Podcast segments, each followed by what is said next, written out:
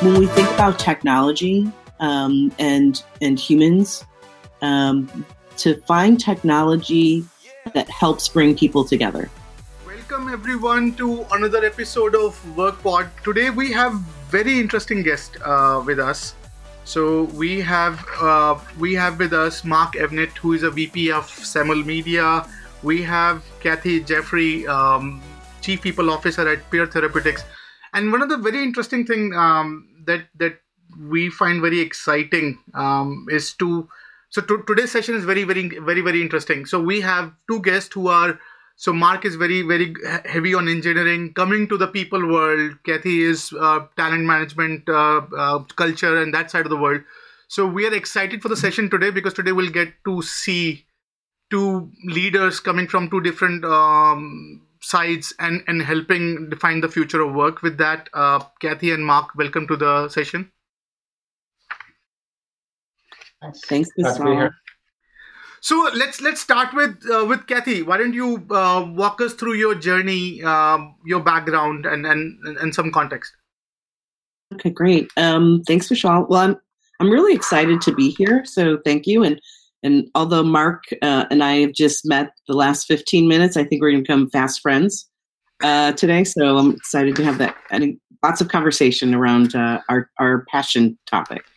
Um, and I would say for myself, I have, you know, 20 years experience uh, in people and talent.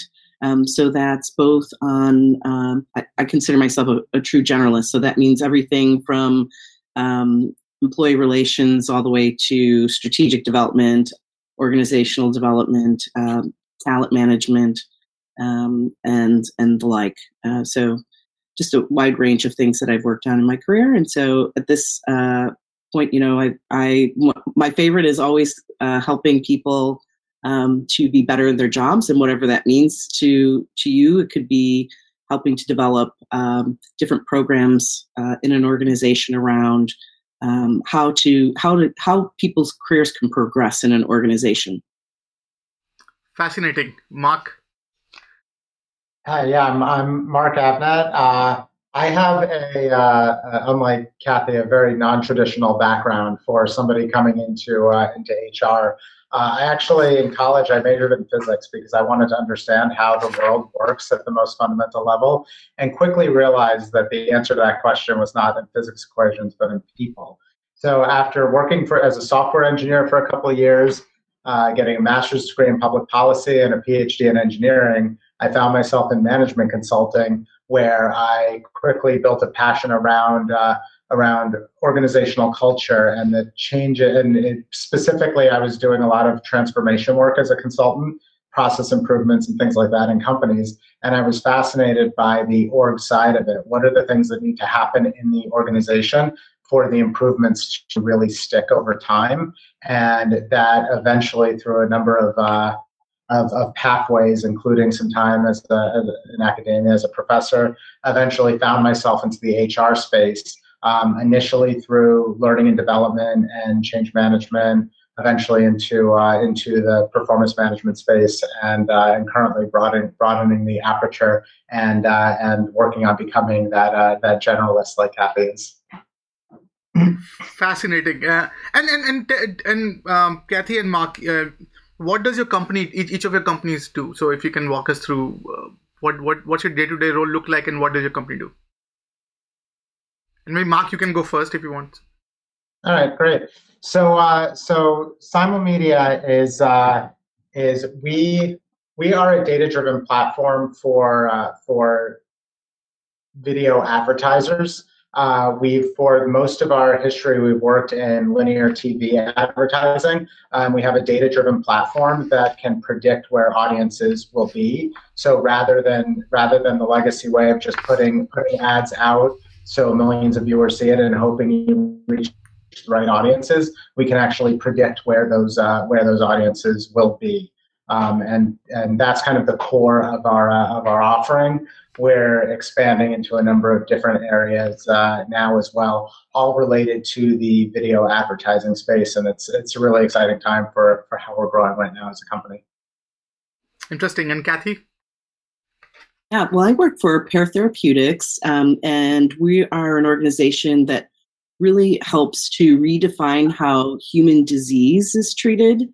Um, so we started a new um, way of, you know, how do we look at disease and how do we treat it? With that, we we there's this term that's coined as prescription digital therapy, um, which really helps uh, replace drugs, um, and it creates more of a patient-facing interventions with um, with technology, machine learning, and real-world data. Um, and with that, we as an organization have our first, second, and third PDT, prescription digital therapy, um, in the um, in the market, so that are FDA approved. Um, they help patients that might have substance use disorder, opiate use disorder, and sleep insomnia, uh, chronic insomnia, I should say. So it's the first um, ex-US market authorization uh, through Singapore um, we have also just a, a, pipeline of different psychiatric um, modalities such as schizophrenia and depression, anxiety, um, some um, bipolar as well, and PTSD.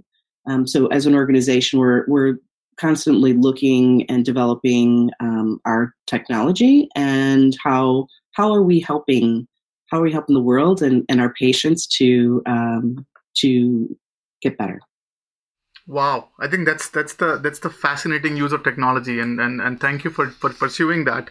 So um, this is a topic about um, future of work. So let's let's delve into and tease into that um, slowly. So, what does future of work means to you from your vantage point? Uh, if you can if you can help us understand that, and and Kathy, if you want, you can go first. Yeah, um, you know, I love this question. It reminds me of, you know, how as an organization or as a, as people in this world today, how can we make things better for for the next generation, um, as well as for everyone that you know is is potentially struggling right now. So the future of work to me is like, how do you keep things and make them simpler and uh, intuitive for people um, and I've always been a fan of like give people the tools and the resources that they need, um, and then move out of the way. So keeping in that same uh, vein, I would say that the future of work to me is around um, really looking at data, um, understanding um, a little bit more around how uh, how to do things better, um, and also having the data help tell the story of of of people, of, of systems, of processes. Um, and on top of that, you know, really knowing that in this day and age, um, just in the last year alone, it's changed so many things in the way that people feel about going into work, right? And mm. now with so many organizations at a remote culture, um, you mm-hmm. know, keeping in mind that the future of work can always be, um, you know, it, it, has to be in a hybrid uh, approach um, in many ways because there's not a one size fits all. That as an organizations you have to look at, you know, your your your organization and what's going to fit with your culture as well as um, how is that going to set you apart when you're trying to attract talent. Interesting, Mark. Yeah, you know, I, I, see certain trends that are happening in the uh, in the world. Um, some of them directly related to the future of work, and some and some of them not. But it all has to do with with the the progression of technology as well as just just social norms and how people work. And there were things that were that were already happening as we started moving uh, as before COVID happened. Like for example, having technology like we're on right now like this that enabled it. And in many ways, COVID has accelerated uh, where where we were headed anyway. Uh, when I look at the confluence of of the the technology, the social norms, and just what people get out of being in person and working together, um, I'm seeing I'm seeing a, a world where work is really more about more about where do you, where does an individual work most effectively and how do they work most effectively in a given context or at a given time. So when I hear about hybrid models in terms of will people be in the office three days a week or or or will it be five days, or are you going fully remote? Um, for me, what I what I what I hear from people is really around what is the work I have to do on a given day. And if I have a highly collaborative day and I'm going to be workshopping in a whiteboard with, with several people, then I need to be in the office and in that collaborative environment. And if I'm going to have a heads down day and I need to not have distractions, you know, the, I think there used to be a belief that, hey, we need to do that in the office because you have too many distractions at home. And I think what the world has learned in the last year is actually uh, you don't have necessarily have those distractions and we can trust people to get the work done. And if you have that, heads down day it might be more productive to uh, to to do it at home. Uh, but it's it's i don't think it's a matter of, of are we better remote or are we better um, in the office. It's it's a question of what, what work you're actually doing that's that's a very good point. So, um, so Kathy, I think one thing that I I, I found fascinating. Um, so your company does deal with um, using technology to treat very um, high touch, um, basically um, issues or disease, right? So. Now if if and, and and when we talk about say these futuristic technology whether whether it's zoom and and basically these are talk, all talking about having less and less touch points the physical touch points and using technology in the middle. We are now on on a GoToMeeting and having this conversation at totally three three three uh, different places. If you connect these two worlds together what you are seeing from what your company is producing to what you are seeing in employees right how they are coping up. Over the last one year the touch points have incre- uh, decreased. The water cooler conversations have only gone down. So what walk us through what what what's your perspective on how how do you think um, the workforce will do in this in this new age of more technology and maybe less physical touch points that we used to have? Mm. well that's interesting that that I, I actually believe that we're going to have to have some more touch points than less. Um, that's my view. And and but maybe it's going to be done in a different way than what we're what we're used to. So for instance although we have three products three fda regulated pro- products um, these products also still go through a patient service center. So you still have contact with um, with a human being um, if you need it. So though i think the way that we and other organizations are thinking about how do you what do you describe as customer uh, success? Um, and how are you going to um, provide still that human element that's so important? I think 2020 was a big uh, indicator that the human empathy um, and and conversation and um, interaction is still needed right? We have a lot of people in this world who um, who might be a little bit more isolated and that kind of thing. And, and so really being able to figure out a way to bring everybody together using technology is really going to push the way that products are probably shaped more than anything. Interesting. And Mark, what do you, what do you think? Like you, your technology, your company is it's the center of data. So you, you your people are like more data savvy. They understand this thing. What has been your observation? Uh, if you can walk us through that. So I think uh, I think Kathy's first point about needing more uh, more more touch points I think is is is really true. That that being being remote and separated from from colleagues doesn't mean you talk to them less. It means you talk to them more. Uh, I actually joined Simulmedia during the pandemic. I started last July, and I found it to be a, a, an incredibly productive onboarding experience because mm. I was able to make a point of, of talking to everyone. Actually, it's a small uh, it's a small company, um, so I think that that is uh, that is very real.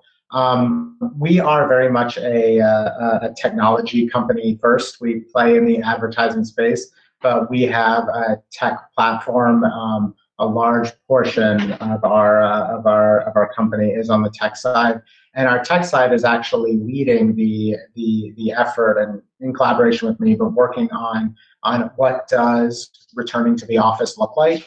And we're actually we're actually having the the engineering team take the lead on that because they're so they're so central to how uh, how we work as a company. So they are sort of saying, okay, what are the needs that we have? Um, what what's the working model that's going to work best for the uh, for the engineering team? And then we're going to get that in place, and then the, the rest of the company will follow suit. Interesting, and and um, this is the future of work um, um, context, right? So now, if we say go back on an year, um, say early March or, or late February, future of work had been in, in, in the center of conversation for last couple of years now. That okay, chip test technology is is now a lot more capable, so we should think about having uh, basically redefining the work. And now, um, with the one year of pandemic in the middle, if if you if you um, help us um, walk through your perspective on what future of work really has the definition has evolved for you pre to post pandemic right so what say uh, Fe- february end what does that future work meant to you as a leader uh, in hr space and what it means to you now? If you if you both can can can talk uh, briefly about us about that.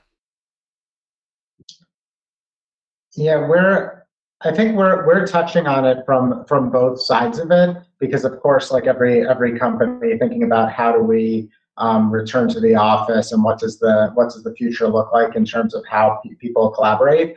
But we were already on a path toward um, the way I think people thought about future of work before the pandemic as you were as you were alluding to which is really around automation, um, AI, machine learning, what does that do to the, the, the products and services and the way people operate, and what does that mean for, for jobs? So right now, although we have a, a data-driven platform that helps us to uh, to identify what what uh, TV inventory spots for advertisement advertisements that we should buy. We still have a manual, a pretty manual process of doing the planning and buying and actually running the ad campaigns. And we're looking at building more and more automation into that.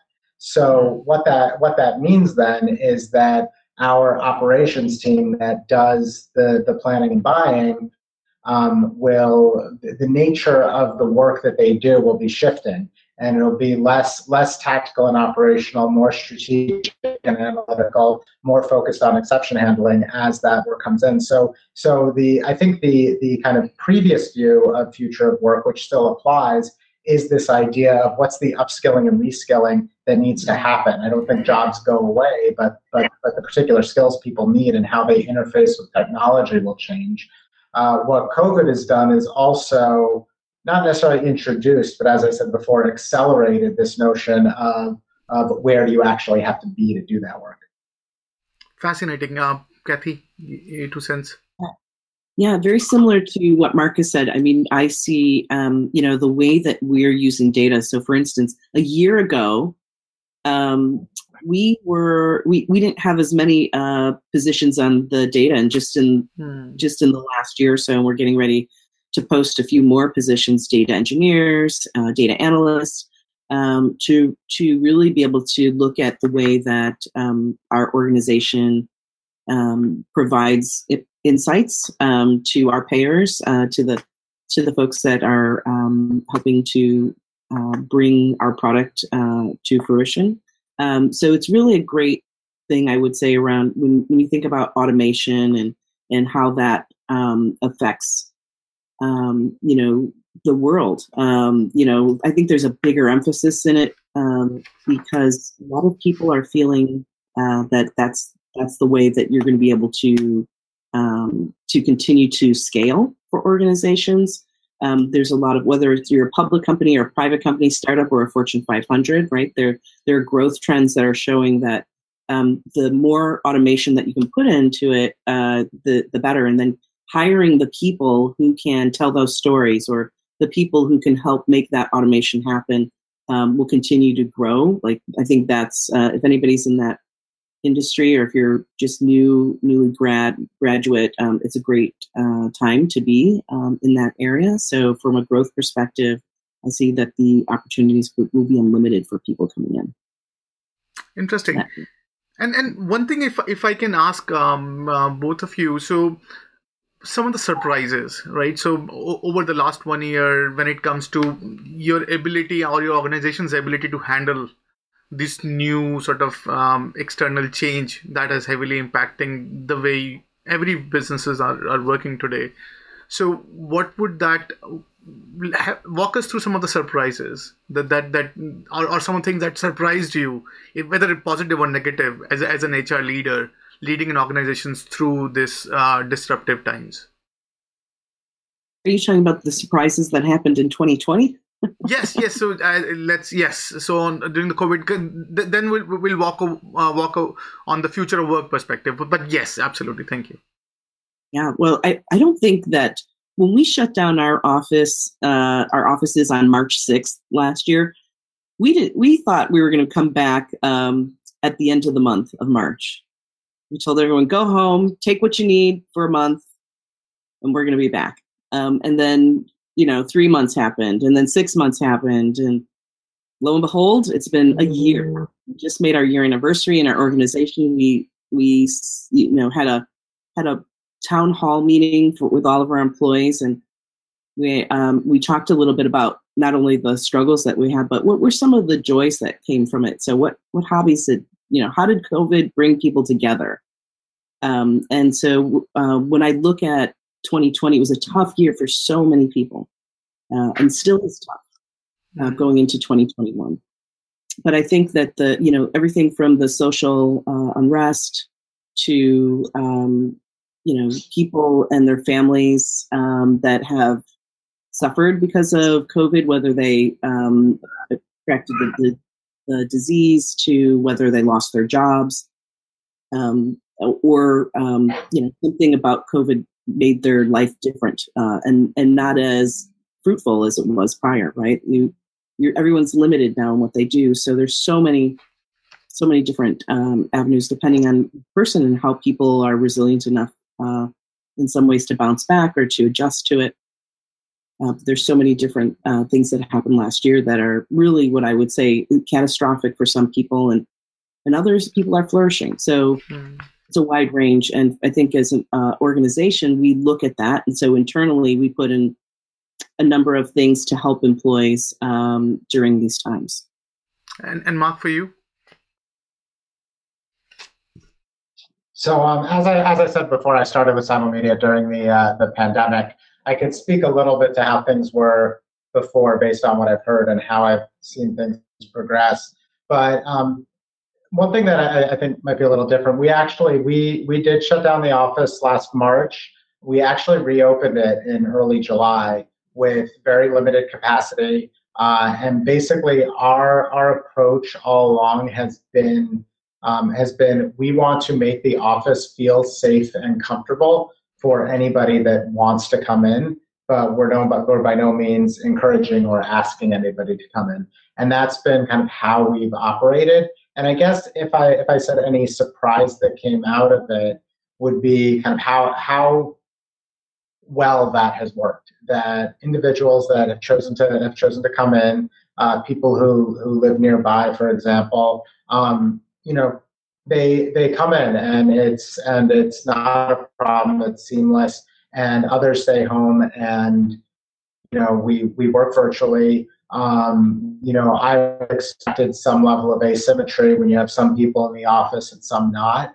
And that may happen if we get back to a state where there's a few people remote and many people in the office. But you know, the playing field has been has been sufficiently leveled with everybody kind of being remote. Even with a handful of people in the office, it hasn't really um, uh, disrupted things. You know, things have gone um, really, you know, really smoothly. To be honest, um, uh, what I will say is we do believe as a company that we're we're better together, and we are moving more and more toward uh, toward getting back into the office, uh, and that's something that we're we're we're working through because it's it's very important to us that broadly we're we're we're back in the office and working together once this is uh, once this is all done. Uh, but we're also very intent on on on making sure that we can help each individual address um, address any any particular concerns mm-hmm. uh, that they might have. But yeah, that's interesting. And so, um, considering so now let's get on on on on the, on the good side of the conversation. The future of work post covid life is good. Now uh, uh, heading forward looking forward. So if you look at um, the hr organization as such or hr um, uh, basically landscape as such what do you guys think how prepared is hr when it comes to understand basically addressing the future of work challenges that an organization has to go through walk us through like what what's your what's your perspective on that? And and mark you can go first if you want here hmm. you know i don't i don't think anybody was really was really prepared for um, for what the world has looked like in the in the past year. And that refers both to the pandemic and something Kathy alluded to before around uh, around around social unrest that we've seen more and more in the world. And it's really the past year has been sort of game changing in many ways. So, um, so is HR broadly prepared? I, I, would say no. You know, we're all we're all still learning. We're all still um, we're all still figuring it out. And even in the midst of trying to figure out what does the future look like in terms of post pandemic and hybrid models and and whether you're in the office you add to that this layer of increased awareness around social justice issues and the fact that more and more people and more and more companies are really eager to to be a part of the solution and try to do what they can to address this. And figuring out how to do that and how to navigate it especially in the world we're living in where people can't be together to to to share to to share stories and take action and finding ways of doing that. It's um it's it's it's complicated and, and messy and I think all of us are kind of are kind of muddling through and trying to trying to figure out our way. Are we making progress? Absolutely. Um, but uh, but but yeah, I mean, I, I think I'd be um, I'd be disingenuous to say we have figured out interesting. Kathy?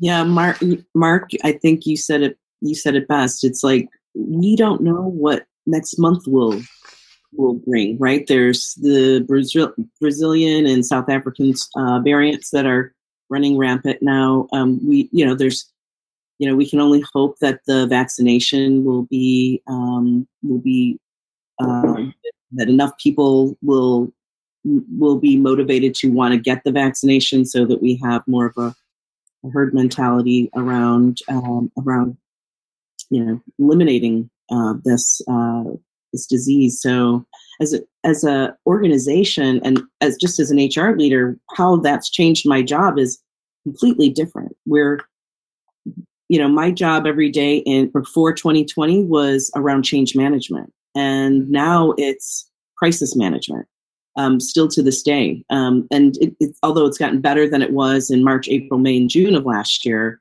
um, it's still it's still um, a lot of unknowns that are out there. Um, so for for myself, one of the things that I think that's really important is to ensure that leaders are uh, empathetic, um, that they are being thoughtful with their employees, and whether it's a new hire coming on board um, or somebody who's been there and has been a little bit more senior that they take everybody's situation um, and and consider it as an individual. Um, so you might have somebody who's a parent who has their own struggles with, you know, having to do homeschooling uh, for the first time in their lives, to um, having people that are, um, you know, that are single and isolated in their in you know in a small apartment, um, you know, in you know, and that's difficult for for single people, right? So you so you just have a wide breadth of of complexities around people and their individual situations that they're struggling with. So, um, so the future of work is around understanding and being empathetic around other people and their um, what they're going through nowadays. So, I think that's really key. Um, so, any technology won't matter if you don't have the, uh, that uh, as part of your ability to really kind of understand people and what's going on. Now, but the great thing is you can use any kind of data that you have So I hope that what comes from this is that we're going to have some really great HR systems because none of them really talk to each other uh, or work together. So it'd be great to have like better systems. How are we going to be able to get? You'll you'll see a lot of things around, or at least I have started seeing things around getting employee sentiments. Mm-hmm. What's the mood of employees? Um, and so I think if we if we think about technology and how we can use, utilize it as HR uh, folks, as like looking at at that and, and really getting a pulse of of your employees and there's plenty of really great um, systems out there, but I expect that there's going to be a lot more that will be developed over the years. I think that's a that's a very interesting point, Kathy. So um, I was talking to uh, one gentleman a couple of days back, and he's an HR leader for a, for a, for a uh, large cap company, and and we were talking about the perception shift over the last one year and what was and what is now. And and he was telling me that hey um, in our chart i never envisioned that um, as you uh, kathy even said that uh, daycare manager like uh, having an employee understand how to ha- all these sort of uh, daycare management or or workforce uh, um, workforce stress and then uh, financial situation family grievances and they said that those are a lot of things that we never used to think in a future of work context when we started uh, pre-pandemic.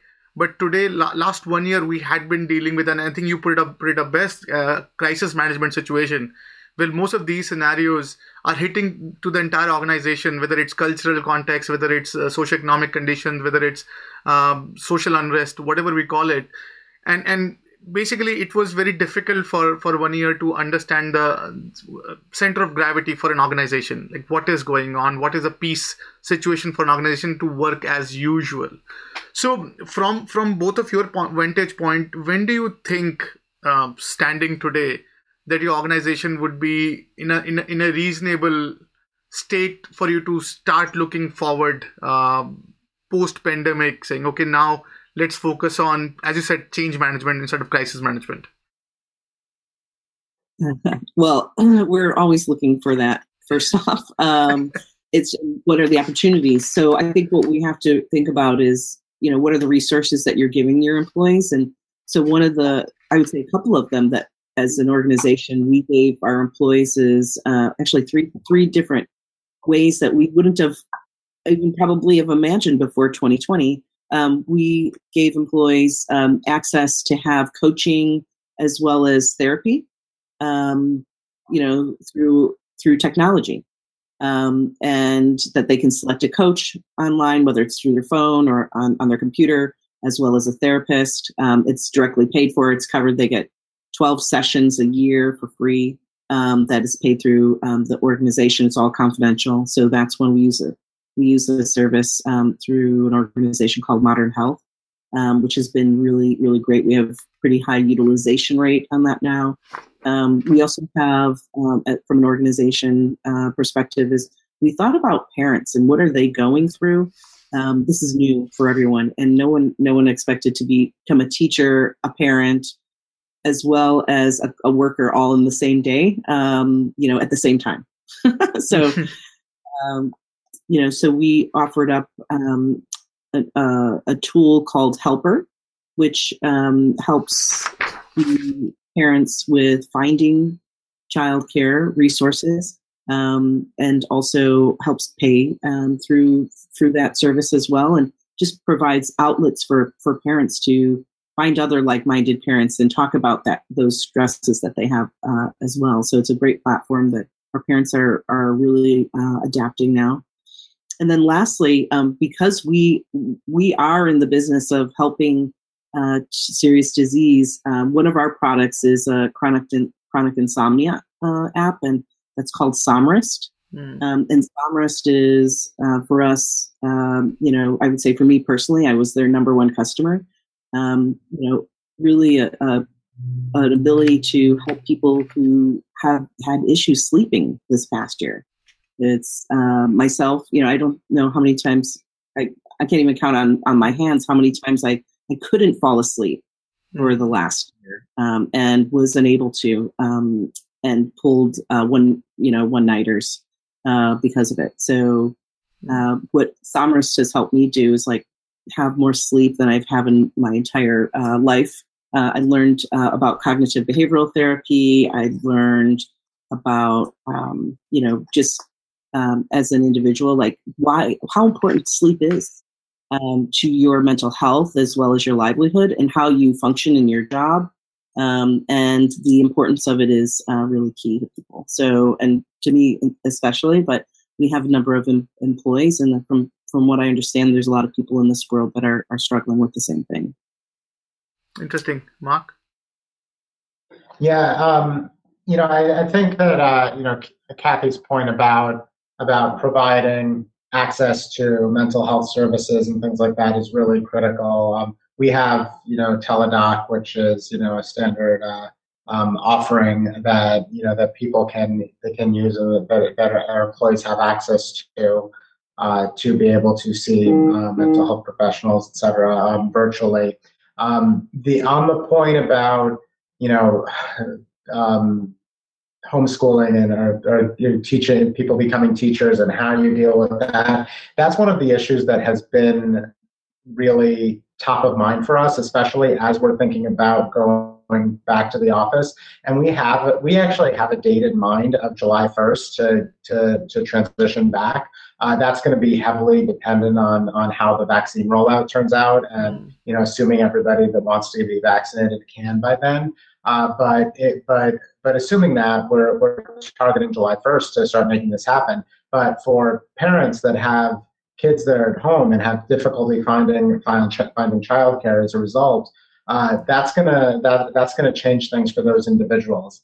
Uh, when we look at the company as a, as a whole, um, I love the things that Kathy mentioned that, uh, that they put in place. We're actually pretty small as a company, and the perspective that we're able to take um, which I think is is is is great. Is rather than bringing in those those platforms, we're small enough that we can actually work with each individual on what are their what is their specific situation and be able to accommodate each person based on uh, based on their particular needs. So if somebody does have kids that aren't getting back in school and they can't find find childcare, you know that that's fine, and they'll they'll continue to uh, to work from home longer. Uh, whereas whereas others that don't have those restrictions uh, will will be looking at coming to the office sooner. Interesting, and um, sorry. Um, our company is very similar to Mark's in that respect. We're calling it optional, right? Like we're we're giving the employees the ability to make a decision based on what their um, what their life looks like, and I think that's really an important thing.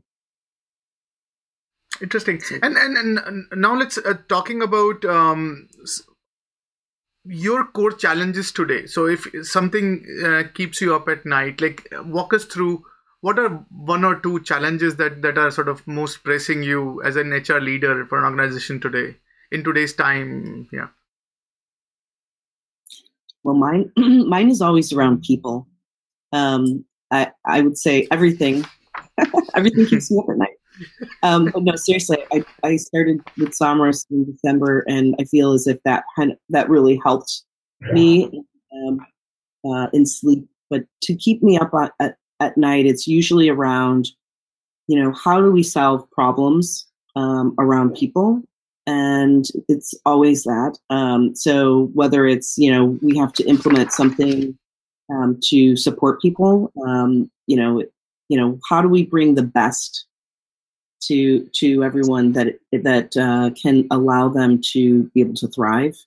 Um, so that's really where where I tend to not be able to sleep at night. Um, and so things like COVID, things like you know, are, are people able to be productive?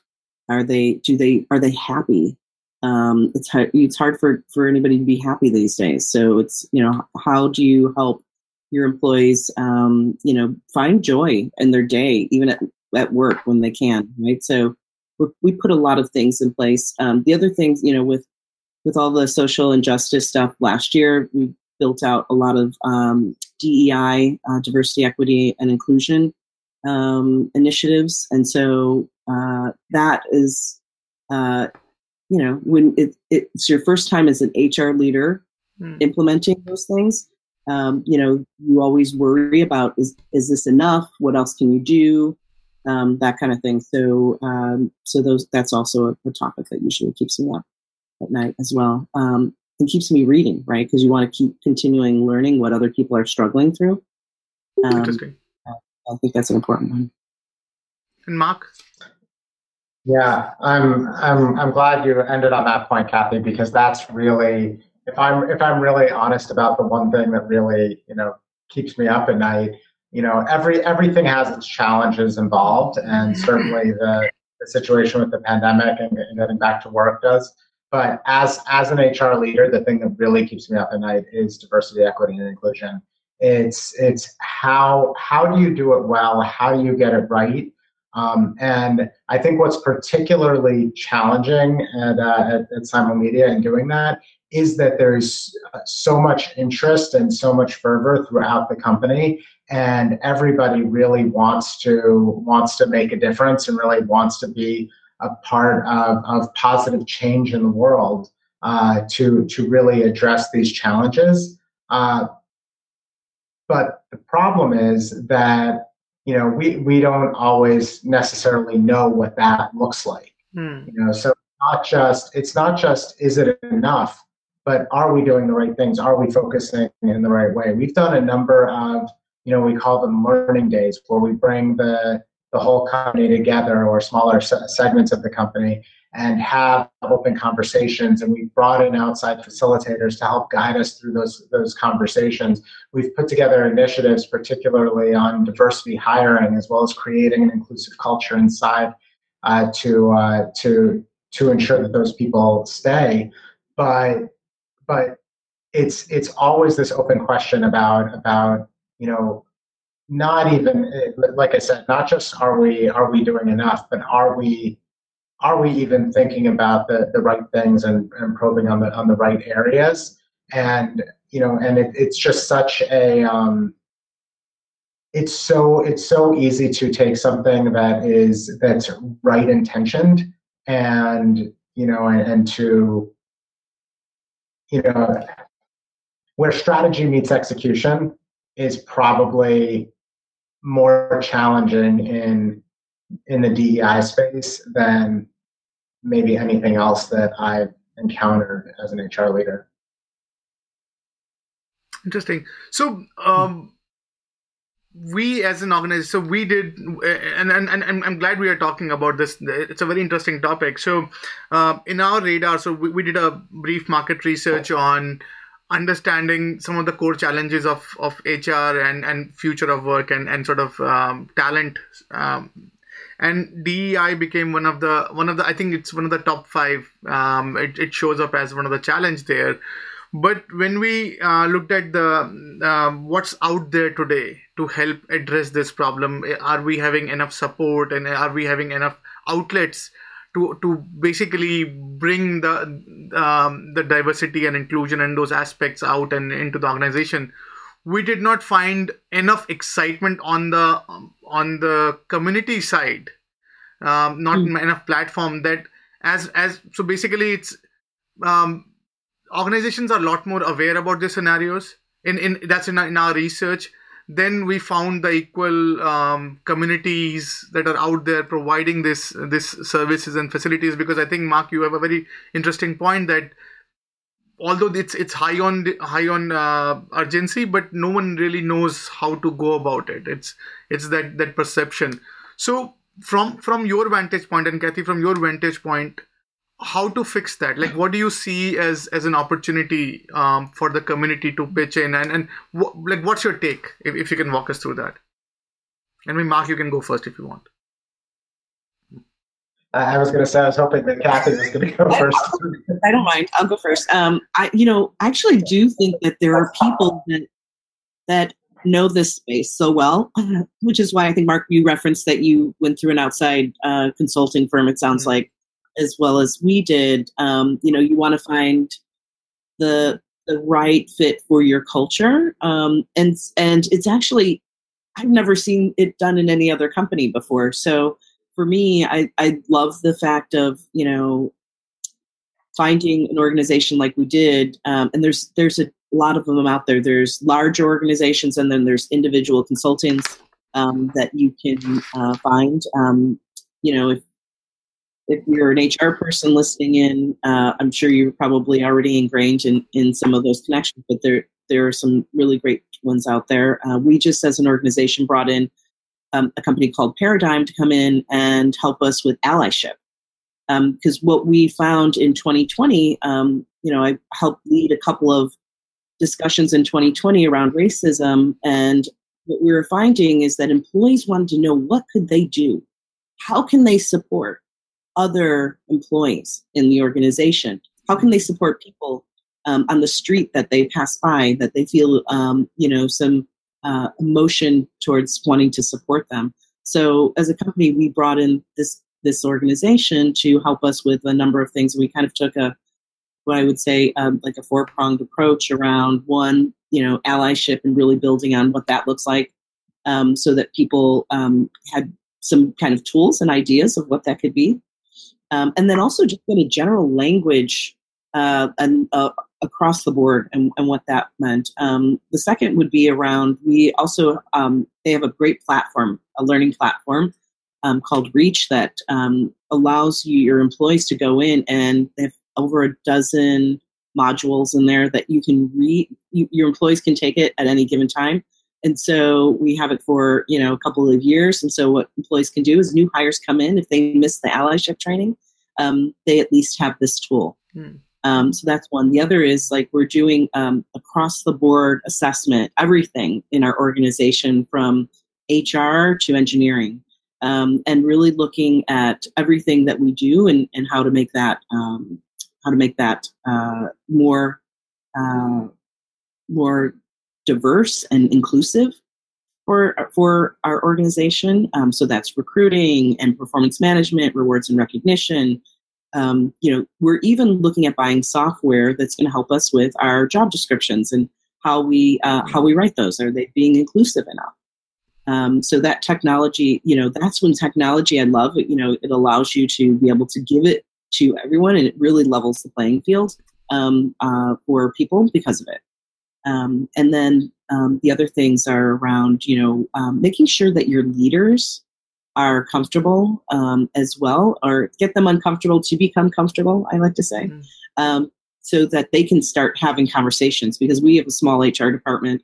Uh, we can't do it all. And so our the big part is like educating your leaders so that they can lead their teams um, is really key. Great point. I, I, think that is a very good point. So, Mark. Yeah, no, I think I, I, think that's a great response, and I'm really I'm really fascinated by, by all the great things you're doing, That's that's fantastic. I, I, I love that notion of uh, the allyship, and it's something we've been we've been working on and uh, and talking about. Um, hearing about specific uh, specific trainings that actually directly address, I think, is going to be critical. Um, and, and, and it's something that that, that I, I, I want to kind of bring in house. And it kind of it makes me think about one of the things that you know that when I when I talk to other HR leaders around what's, important here, some people say, "Hey, you got it starts with recruiting. You have to get you know you have to get diversity inside because that's how you know you know you kind of get that flywheel spinning and you promote diversity by having by having diversity." Others say it starts with inclusion. You have to create that inclusive environment so that you can not just attract diverse talent, but you know create an environment that they want to stay in once they're there. And it, you know, I, the big challenge seems to be where do you start in that sort of back and forth process between the two of attracting, attracting, you know, really great diverse talent and and you know creating an inclusive an inclusive environment when they're uh, when when they're there and uh, and that's kind of how we're we're you know thinking about where where do we do it. And we're trying to address both at the uh, at the same time. Uh, but frankly like i said we're we're figuring out. And kathy i'm going to take some of your uh, your, your, points there. Uh, i think a lot of that is really great uh, great advice for any hr leader and, and how they're thinking about um, implementing these programs. Interesting and, and and on on the di front so what is something that is working for you? So some some strategies some snippets some execution that you have seen generate success for you if you can walk the, if you can um, describe that for our listeners and viewers so at least they know what you did and, and and you you you end up getting some success if anything out of it. So that will be helpful. Kathy, yeah, you can well, go first there's this saying that um, diversity is being invited to the party and inclusion is being asked to dance you think about that um, and a big part is around um, what I would say is like bringing awareness to people. What does allyship even mean? Like in some cases, people just think, "Oh, I'm, you know, having Mark's my ally." Well, Mark, Mark and I can be allies, but if he supports or uh, in some ways, but if he just if he's not saying anything in a meeting that we're in and um, and not supporting me, then then he's not really an ally. So how do you bring that around? And and so we're teaching people um, how to take the next step, to be good coworkers, to um, to really kind of support each other um, and know that one person's day might be different than the next, and to keep that in mind. So so when I think about you know diversity and and bringing um, tools to people that are inclusive that also gives them a sense of belonging is really key. And so that's that's where i think where when technology starts to really um, do that i think you know we'll see more of that i believe in the next couple of years. And i'm, I'm sure there's people that are thinking of all these great things that we'll, we'll see rolled out soon. So interesting mark so what what what I've seen be really successful is sort of grassroots efforts in the uh, in the company. One thing that I that I that I think was really great that happened at Simulmedia um, not long before I joined was a group of employees, 10 or 12, which is more than 10% of our company, came together to form a, a committee they call the Idea Committee, Inclusion, Diversity, Equity, and Awareness, and it becomes an employee-led effort uh, around this with people who are highly passionate about it. And what that group of employees has uh, has been able has been able to do, and of course I've I've, I've joined it and uh, and helped to um, spearhead a lot of the initiatives since I uh, since I joined the company is. Um, things like regular learning days, which I which I mentioned before, sometimes facilitated internally, sometimes with uh, with uh, an outside advisor that we uh, that we uh, that we work with.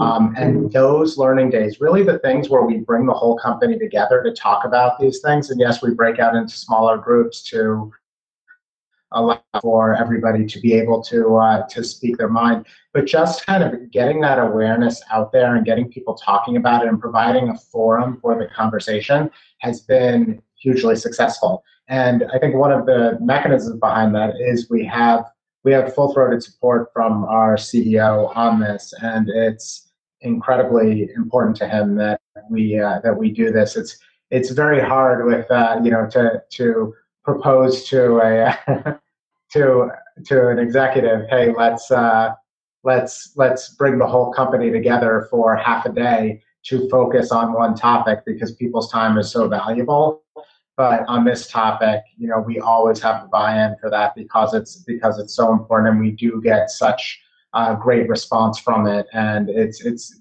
doing a lot to build awareness. Where we come out of it on the other side is so now what do we do with that? We come out of it with a lot of energy and a lot of desire for people um, among people to take action, but then it goes back to but what what can we do now? and that's where that's where the tremendous success of, of opening the conversation starts to lead to a new challenge of how do we translate this to action I think that's that's that's beautifully said, uh, Mark. So um, uh, it, remi- it reminded me of a conversation.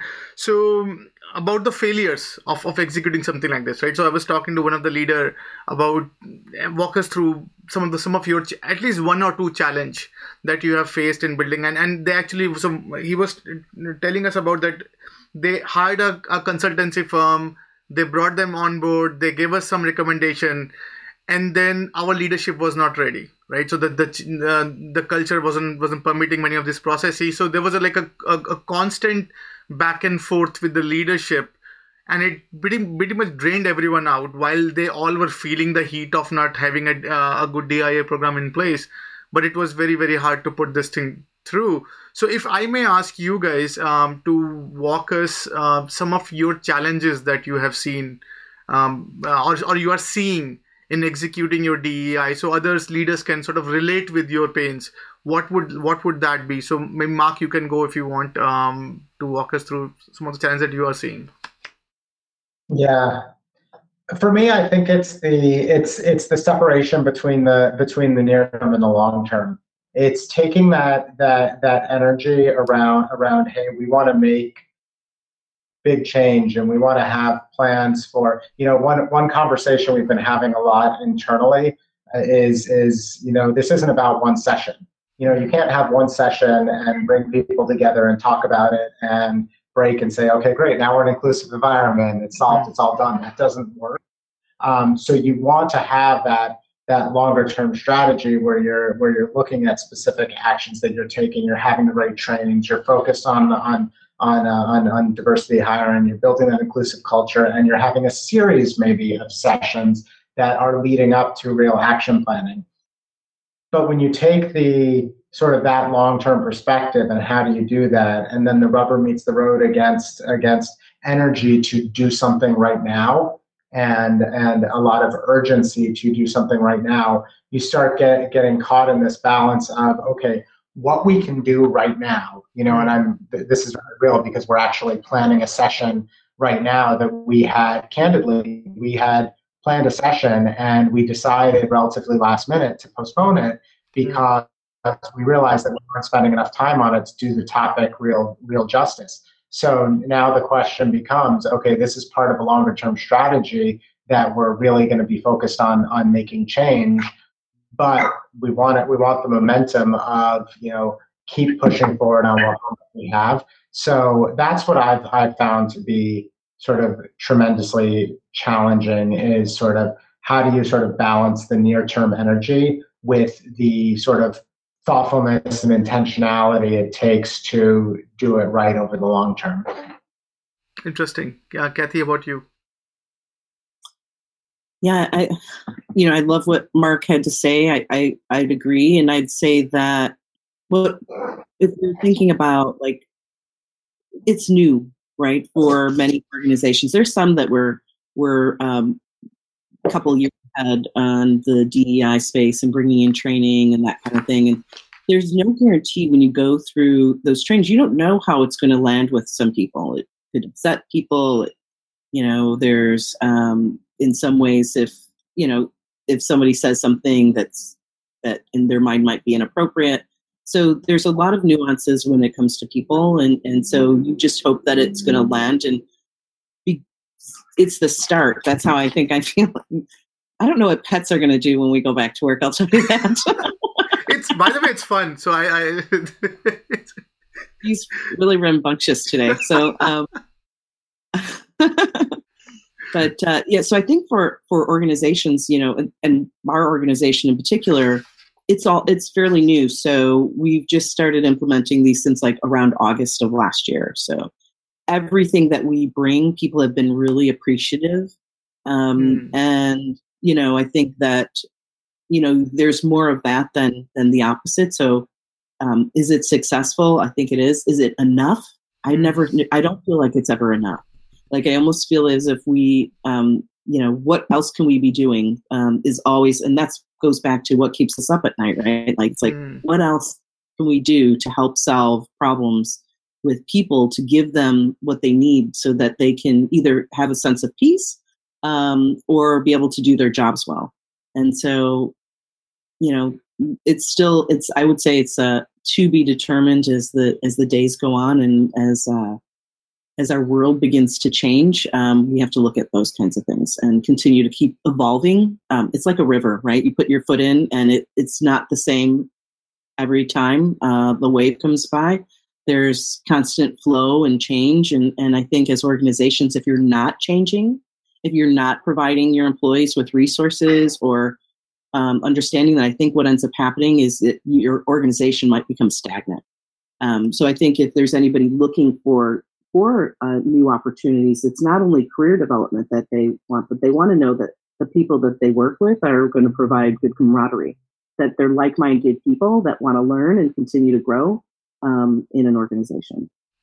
So. Well, put. And um, if so, um, and we're almost at the end of this conversation. So if um, our listeners and viewers um, or other HR leaders are say they want to start uh, in this DEI journey, what would you suggest um, the two to three steps that they can take now tactically uh, to have a good start? Picking something yeah. from your experience, if you can walk us. Well, I love what Mark said. Mark's talked about his uh, company creating a group, right? And 10 to 12 people mm-hmm. started to form. And it was very similar with us. Um, they actually formed in 2019, but uh, became more active in 2020.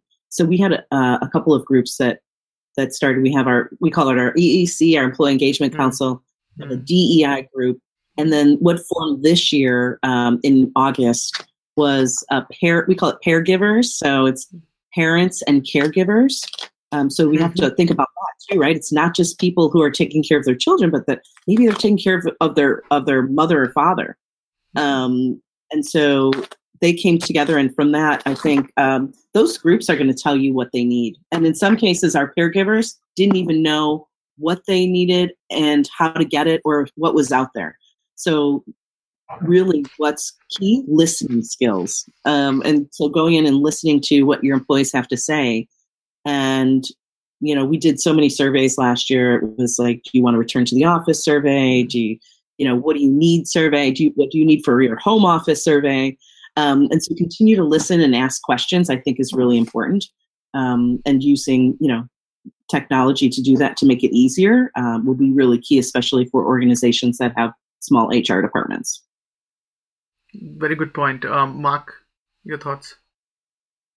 Yeah. So when I when I think tactically, like you said, on on what can you do, I think uh, I think you know first and foremost having very very vocal support from from senior leadership is absolutely critical. And you know that the that the organization hears that this is a priority and this is this is something that is top of mind for the company's senior leaders.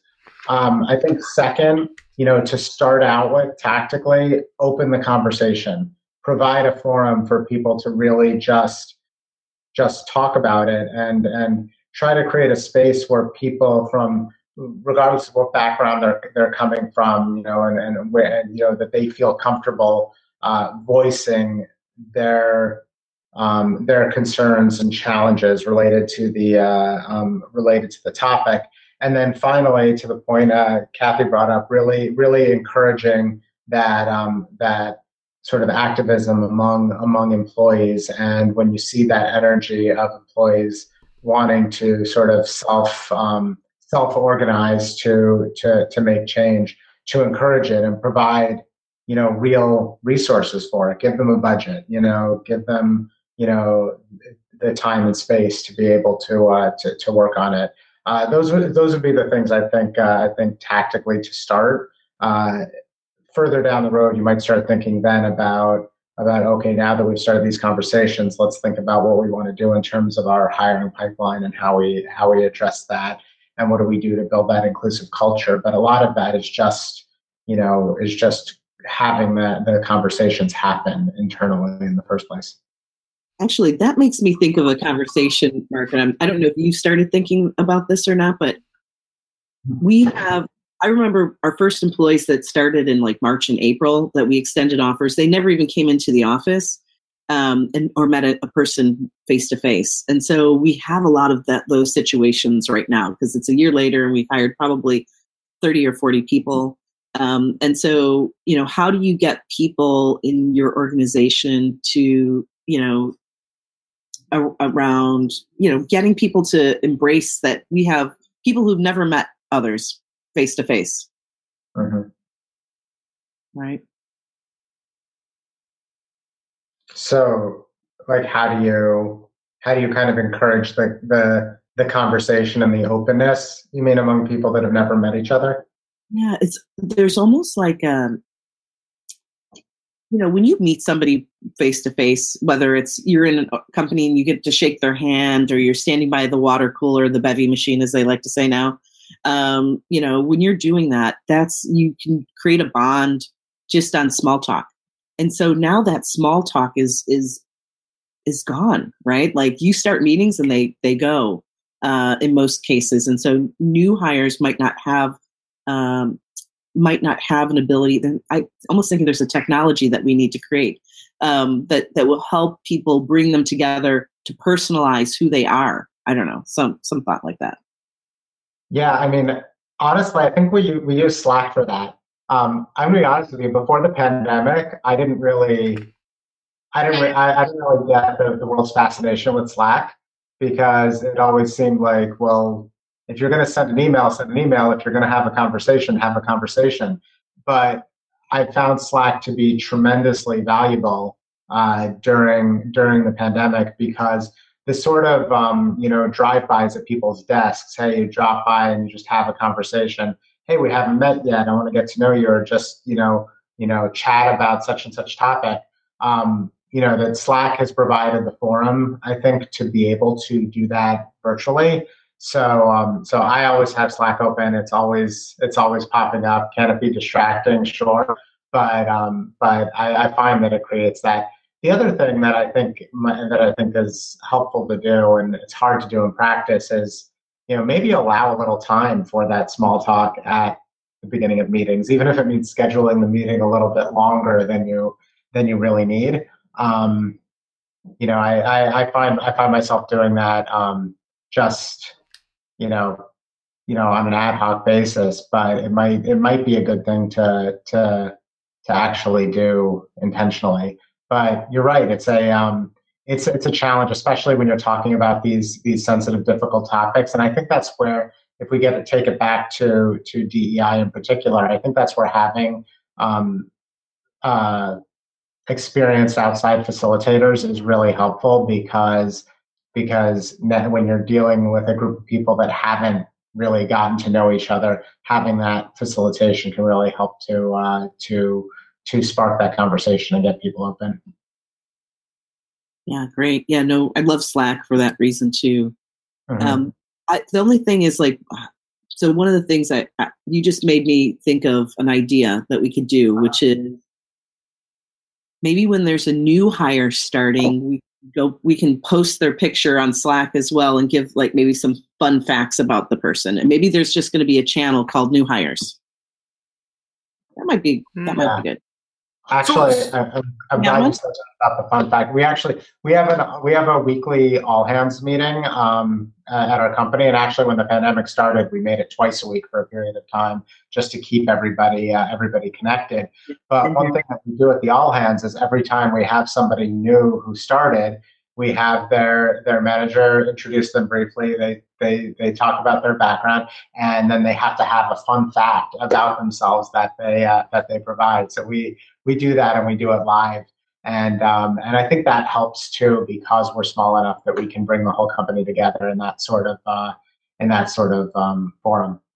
So, so one, one, one, one example I can, uh, if, if I can pitch in. So, one example, I was I was talking to someone about this this challenge of uh, people are not talking to, and and and he was saying that uh, one of the one of the struggle that, um, and and again, so they're a large company, about um, uh, twenty thousand workers, and, and and and you were saying that earlier work and life used to be pretty pretty different right? So work and then there's life. And kathy you brought up a very mm-hmm. interesting point.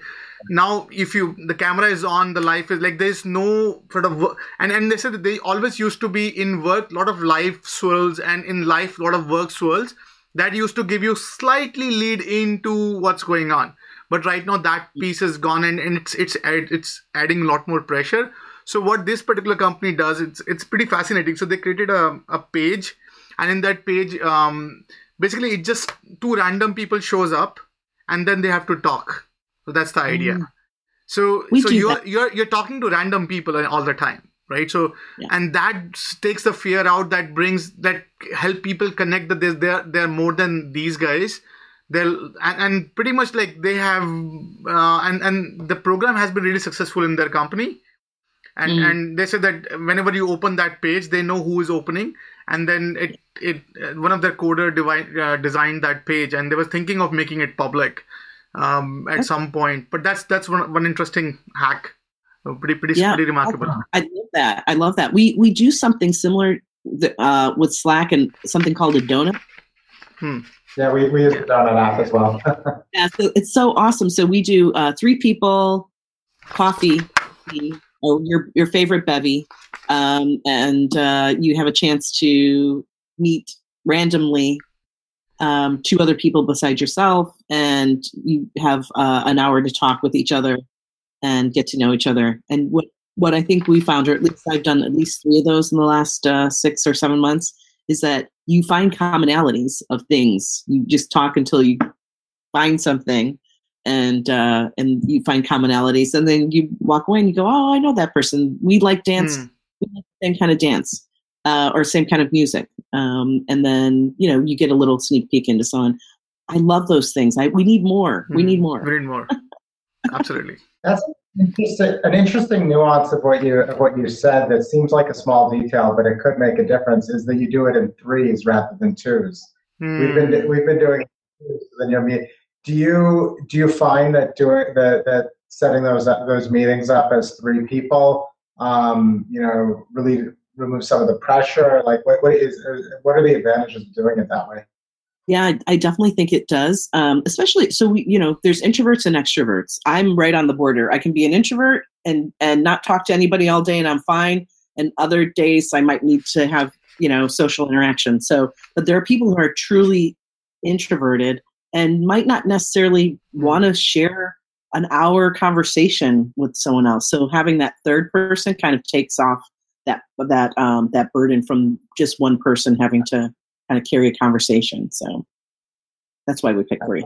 I like that. We had a lot of momentum when we introduced the Donut app, but over time you start to see fewer and fewer people taking advantage of it. And I wonder if doing it in groups of three can kind of can kind of re-energize it, and then you start seeing dynamics among other people. You get a break from the conversation, you know, and you can observe. And it's an interesting uh, it's an interesting um, uh, way of doing it.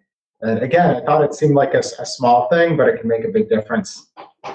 We actually did it even before uh, the pandemic. And so, what we would do is we gave employees a credit card, and so they can go to their favorite local coffee shop. All three of them would walk together and pick whatever coffee shop they wanted. And they'd usually find like the coolest one, you know, with the best matcha or whatever. And uh, they use and then come back, give the credit card back. And, and so we don't have that now. So I, I actually mm. suggested we got to bring that back. Even though people are at home, they can still give them a $10 gift card um, and let them buy coffee and know that they'll drink it at some point. It's kind of like still going to the cafe. It's a clever idea. It's a clever idea. So, uh, so guys, uh, we're almost in the tail end. Um, sorry, Mark, you want to say something? Yeah.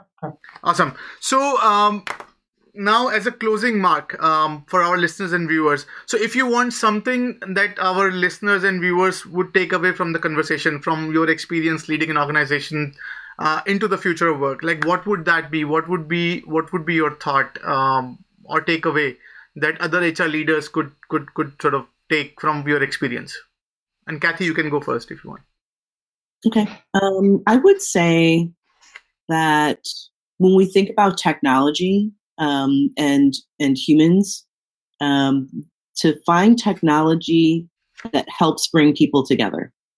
Um, I think that's what I, I I feel from our conversation today. Like, if if you're a budding entrepreneur, um, if you are uh, somebody who is going uh, to look for their first job or, or their next job, um, you know find the find the elements of the next technology or company that you're going to work with that is going to really um, be able to to help enhance people's lives in whatever way shape or form. I think that will be really key. Beautifully put. Mark so if i if i think think back on this uh, this conversation i would say to sum it up in a word the future of work is personal that it's it's it's our, our home lives and our work lives are, are colliding, like you said before before Vishal. I've heard people say it's not working from home, it's living at work. Um, it's, it's everybody has their own unique needs and, and, and circumstances, whether, you know, whether it's related to returning to the pandemic or just in regular life, that everybody has unique needs and circumstances that need to be addressed. When you think about issues of, of, um, of social justice in the, in the world, everybody has their own perspectives and everybody has a valid viewpoint that needs that needs to be heard. So one of the kind of ironies is I agree with Kathy completely about finding the technologies that, that help to support collaboration. But the interesting thing is, as the world becomes more and more um, centered on technology, it actually, um, perhaps ironically, brings out that sort of personal nature mm, of, of work more and more. And I think what what what matters to the individual is gonna is gonna become much more important at work going forward. Beautifully put, Mark. Uh, with that, thank you, Kathy. Thank you, Mark, for being candid about um, your experience and, and, and helping us understand the state of organizations through COVID and helping understand the importance of DEI. From what I captured from the notes, um, I think Mark, you put up best. Uh, uh, future of work is personal. I think that's beautifully put. Um, committee, uh, so build committees to help understand and create sort of this this local advocacy and and active and active uh, activism groups to help and and and Kathy, as you rightly um, said, that only bring diversity to the party if inclusion is dancing. So that that that's that's a beautiful way to put it. With that, thank you so much, guys, for your time. Uh, you're always welcome back on the podcast, um, and love to have you back and discuss more into DEI and and and and the state of organization as we're going through this future of work. Thank you. Thank you. Thank you, Vishal. I was homesick, never really knew that I would have to grow so quick.